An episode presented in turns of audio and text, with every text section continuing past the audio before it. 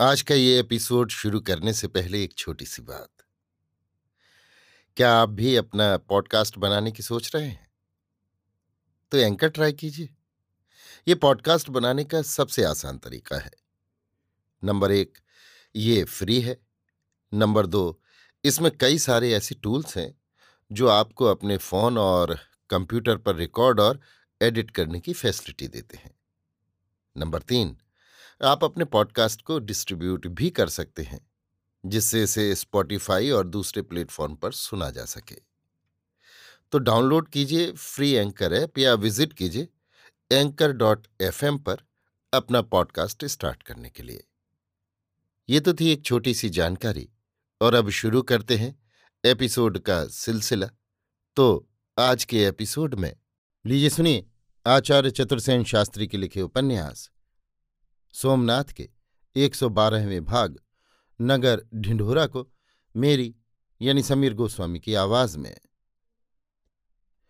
अनहिल पट्टन में ढिंढोरा फिर गया कि कल एक प्रहर दिन चढ़े, गुनाहगार कैदियों को मानिक चौक में कत्ल किया जाएगा। बाकी सबको गुलाम की भांति नीलाम कर दिया जाएगा। ये भयंकर ढिंढोरा सुनकर अनहिल पट्टन में हाहाकार मच गया। लोग खाना पीना भूल इस महाविपत्ति की बात सोचने लगे। निरूपाय सब नगर निवासी, नगर सेठ मानिक चंद शाह की ड्योढ़ियों में पहुँचे और पुकार लगाई कि राजा हमें छोड़ चला। हम बिना राजा की प्रजा हैं। प्राचीन काल से नगर सेठ इस देश का दूसरा राजा होता है। जब जब प्रजा पर विपत्ति आती है, वो उसका प्रतिनिधि होकर राजा के पास जा पुकार करता है और प्रजा के दुख दर्द की दाद देता है। नगर सेठ मानिक चंद शाह के पास चंद शर्मा का गुप्त संदेश पहले ही पहुँच चुका था। उसने सब महाजनों और नगर के प्रमुख जनों को एकत्रित करके कहा, ये बड़ी अनोहनी बात है कि हिंदुओं की राजधानी में एक विदेशी राजा इस प्रकार आकर निरीह निर्दोष जनों को बिना विघ्न बाधा के हनन करे। कैसे हम हिंदू ये सब बैठे देखें? फिर आज उनके किए हैं, कल हमारी बारी है। भाइयों जन्म जन्म से हमने धन संचय किया है, धन ही के कारण हमारी आवश्यकता है। इस समय चाहे हमारा सर्वस्व लुट जाए, लाख करोड़ रुपया खर्च करना पड़े परंतु कसाई के हाथ से इन गरीब मनुष्यों के प्राणों की रक्षा तो करनी ही होगी। हमारे राजा यदि कर्मण्य होते तो हमारी ये दुर्दशा न होती। बिना स्वामी के प्रभु की भांति आज ये गुजरात की स्वर्ग समराजधानी सूनी और शोभाहीन हो रही है। बिना राजा की प्रजा की रक्षा कौन करे? सभा में कुछ लोग बोल उठे, हमें अपने प्राणों की परवाह न करके महमूद की सेना पर टूट पड़ना चाहिए। जहाँ तक प्राण हैं, हम कैदियों पर आँच न आने देंगे। मानिक शाह ने कहा, आपका ये जोश उबाल व्यर्थ है। आप ठाकुर हैं, आपको तलवार का आसरा है। पर जब राजा ही प्रजा को आरक्षित छोड़कर भाग निकला तो आपकी दो चार तलवारें हज़ारों राक्षसों का क्या कर सकती हैं? तलवार में पानी होता तो भला कहीं सोमनाथ पट्टन भंग होता। इन बातों को छोड़िए। जैसा समय है, उसके अनुसार काम कीजिए। महमूद लोभी है, इसी से काम बन जाएगा। झुकने के समय, झुकना और अकड़ने के समय अकड़ना राजनीत है। हमारी शक्ति नष्ट हो गई है। अतः अब हमें साम दाम से इन राक्षसों से काम निकालना है। वो मनमाना दंड लेगा। यही ना सौ रुपया हमारे हाथ का मैल है। आबरू गई, सु गई। इसलिए हमें सुल्तान का मुँह रुपयों से भरना होगा। दूसरा कोई चारा नहीं है। ये देखो, चालीस गाँव के महाजन सब बंदियों को छुड़ाने के लिए तन मन धन से तैयार हैं। नगर सेठ की इस बात में सबने सहमति दिखाई। नगर सेठ मानिक चंद शाह साथ में पाटन के सब नगर महाजनों को तथा चालीस गाँव के महाजनों को संग ले सुल्तान के पास गया। सुल्तान के वज़ीर अब्दुल अब्बास ने महाजनों का स्वागत किया और आने का कारण पूछा।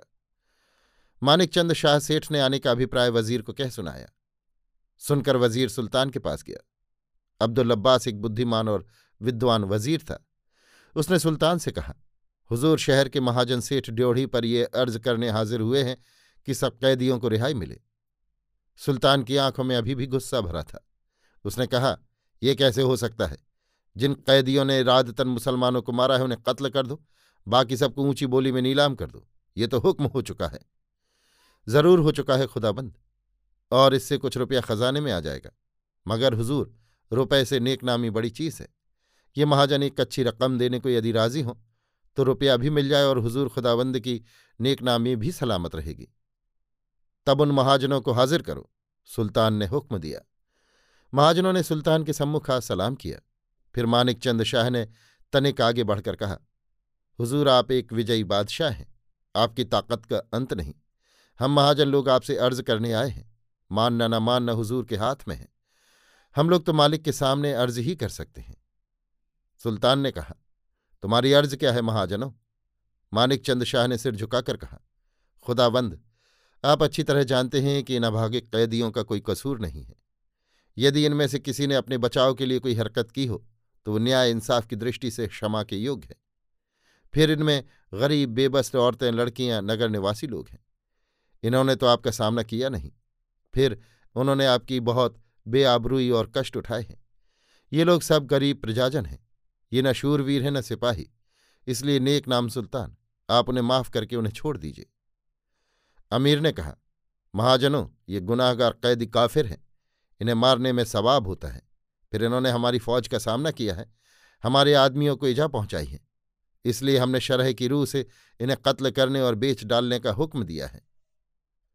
सेठ ने नम्रता से कहा आलिजा मालिक यदि रैयत को मारे तो फिर उसका बचाने वाला कौन है?